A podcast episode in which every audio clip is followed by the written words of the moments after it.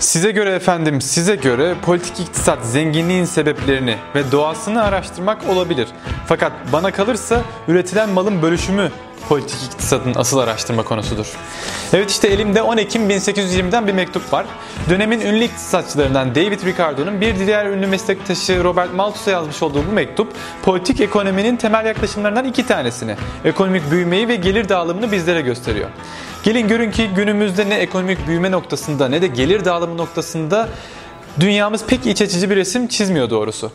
Onunla bununla kurtulmaz belli ki bu dünya. Evet işte bu videoda küreselleşme ve dijitalleşme ile beraber değişen ekonomik yapının yeni bir tip tekelleşmeye mi yol açtığını, bu tekellerin yeni tip devletler, devletçikler oluşturup oluşturmadığını tartışacağız. Kapitalist sistemin rekabete dayalı olduğu her zaman söylenir. Fakat biz yine de büyük balığın küçük balığı yuttuğu hikayeleri çokça duyarız. Bu hikayelerden bir tanesini Amazon'un Diapers adlı bir bebek bezi şirketini satın alma hikayesiyle başlayalım anlatmaya. Amazon bir e-kitapçı olarak başladı. Daha sonra büyüdükten sonra artık elinde marketi okuyabilecek yani piyasayı okuyabilecek çeşitli veriler vardı. Yani kim hangi ürünü satıyor, hangi ürün daha çok satılıyor, hangi şirket nasıl bir performans gösteriyor gibi market metriklerini artık kullanabiliyordu. Buna göre bir iş planı kullanmaya başladı. Bunlardan bir tanesi 2009 yılında oluyor. Diapers adlı bir bebek bezi şirketi piyasaya çok hızlı bir şekilde giriyor. E bunu fark eden Jeff Bezos Amazon yöneticilerini Diapers şirketiyle görüşmeye gönderiyor. E bu toplantıda önceleri Amazon bir uyarı mahiyetinde belki de biz de piyasaya giriyoruz haberiniz ola şeklinde bir mesaj verdikten sonra toplantının sonundaysa belki bir de tatlı sert bir dille biz sizi satın alalım teklifinde bulunuyorlar. I'm gonna make him an offer. Bunu Diapers kabul etmiyor ve Amazon'da bahsetmiş olduğu gibi birkaç ay sonra piyasaya giriyor çok sert bir şekilde. Hızlı bir rekabete giriyor. Atıyorum mesela Diapers 10'a satıyorsa Amazon 7'ye satıyor. Ee, sonra bakıyor Diapers bu Amazon çok fazla fiyat düşürüyor. Kendileri de düşürmeye başlıyorlar ama e, Amazon öyle bir endeks yapmış ki e, Diapers ne satıyorsa %30 azını satacağım fiyat olarak diyor. E, bu rekabet o kadar hızlı kızıştığında Diapers büyük bir şirket değil o sırada. O yükseliş trendinden yavaş yavaş düşmeye başlıyor. E, Amazon güçlü ve bu belki de kayıpları bu kısa sürede de göze alabiliyordu. Diapers bu durumda ne yapacak? Şirketi satayım düşüncesine geriden yeniden belki düşünmeye başlıyor. Önce Walmart'a gidiyor. Walmart reddediyor bu durumu. Sonra diyor ki Amazon'a gideyim artık yapacak bir şey yok. El mahkum Amazon'a gidiyor. Yani burada adeta Diapers Amazon'un elinin avucunun içine girmiş. Amazon'a şirketi satıyor. Daha sonra belli oluyor ki bu 3 aylık süreç içerisinde Amazon Diapers'la rekabetliyken 100 milyon dolarlık zarara uğruyor. E, şimdilerde biliyoruz ki Diapers artık kapanma noktasında, batma noktasına gelmiş. Amazon sadece belki de marketteki rakibinin büyümesini engellemek adına böyle bir şey yapmış. Ama kendi içerisinde entegre ederek bunu büyütmeye çalışıyor. Her neyse Amazon 10 sene içerisinde, 15 sene içerisinde bunun gibi 80-90 tane şirket satın almış durumda. Ama tabii bu tekelleşmeye giden, sektörde payını arttıran tek firma Amazon değil. Serengeti dev yırtıcılarla dolu.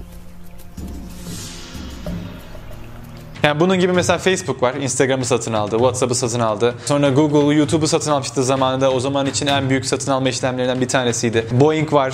Ee, Böyle böyle büyüdü Boeing. İşte satın alarak büyüdü. Monopol böyle oldular. Fakat bu tekelleşme de sadece teknoloji bazlı şirketler ya da teknoloji odaklı şeylerde olmuyor. Yani finansal piyasalarda da bunu biz görebiliyoruz. Yani son 50 yılda mesela Amerika'da finansal piyasalar büyümesine rağmen bankanın sayısının azaldığını görüyoruz. Yarı yarıya düştüğünü görüyoruz. Kimileri bunu krizlerle ilintilendiriyor. Yani krizlerden dolayı bu birleşmeler gerçekleşiyor diyorlar.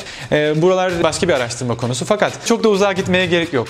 Belki biraz malumun ilamı gibi olacak ama e, hepimiz dedik bunu. Yani küçük esnaf ölüyor abi ya ya da bakkallar nereye gidiyor gibi soruları hepimiz sorduk. İşte bu tekelleşmenin, küreselleşmenin ya da ekonomik yapıdaki değişimlerin sebepleri bunlar. Ve bu değişen yapı içerisinde hele hele teknolojinin hakim olduğu alanlarda hukukun ekonominin hızına ya da toplumsal dönüşümün hızına yetişemediğini görüyoruz. Öyle ki mesela Uber diye bir şey ortaya çıktığında bu Türkiye'de problem oluşturabiliyor. Bir yandan biz serbest piyasa diyoruz ama bir yandan bunların legal statüsü nedir? Bunlar nasıl düzenlenecek gibi sorular da zihnimizde canlanıyor doğrusu. Nihayetinde biz bir market ya da piyasa dediğimizde temelde iki şey olması gerektiğini biliyoruz. Bir tanesi mülkiyet hakkı yani bir mala sahip olmamız. İkincisi ise mal transferleri sırasında ya da bunlar arasındaki ilişkiyi belirleyecek sözleşmelerin olması gerekliliği. E, devlet dediğimiz yapı da bu sözleşmelerin oluşması için ya da bunların işlerliğini kontrol eden yapı değil mi aslında? Evet teknolojiyle birlikte işte o açılan yeni ekonomik sahalarda devletin ya da hukuki organların bu hıza yetişemediğini söyledik. Hatta öyle ki mesela Amerika'da vergilendirme ile ilgili bir problem oluştuğunda bazı eyaletlerde Airbnb gelip masaya oturup gelin kanunları böyle böyle yapalım diye hükümetlerle aynı masaya oturabiliyor. Yani bir anlamda proaktif bir şekilde hukuk yapım sürecinde aktif halde bulunabiliyor. Bununla birlikte o eski tip monopol ya da oligopolilerin doğasının ötesinde bu yeni ekonomide yani kimilerinin gig ekonomi ya da paylaşım ekonomisi dediği bu yeni ekonomideki aktörler farklı bir ya da monopoller farklı bir karaktere sahip. Nasıl mı? Birincisi lokali koruma. Yani eskiden monopoller küçük oyuncuya yer bırakmadan onları yiyerek büyür ve monopol hale gelirlerdi.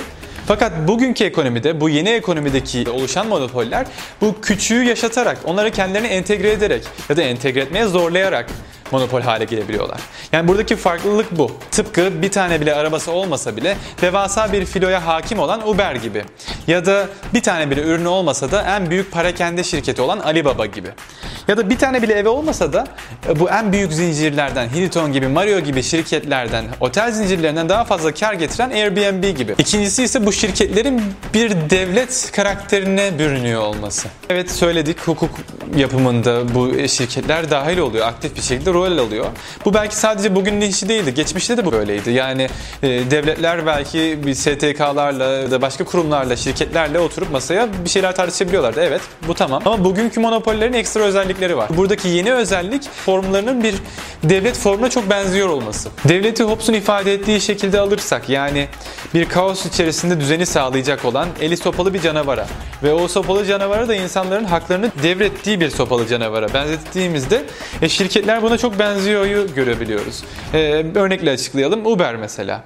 Uber'de ben bu eli sopalı canavarı Uber olarak bakalım. Yani o devlet formunu Uber diyelim. Uber e, benim haklarımı koruyor. Yani ben bir sürücü olarak ona dahil olabiliyorum. Çeşitli haklarım oluyor. E, aynı zamanda diyor ki en az şu kadar ücret kazanacaksın. En az şu kadar kazanacaksın diyor. Saatlik bir ücret belirliyor bir noktada. E, bu da bizim baktığımızda devletlerin ya da hükümetlerin belirlemiş oldukları askeri ücrete çok benziyor. Bunun yanında işte sürücülere bir ceza sistemi uygulanabiliyor.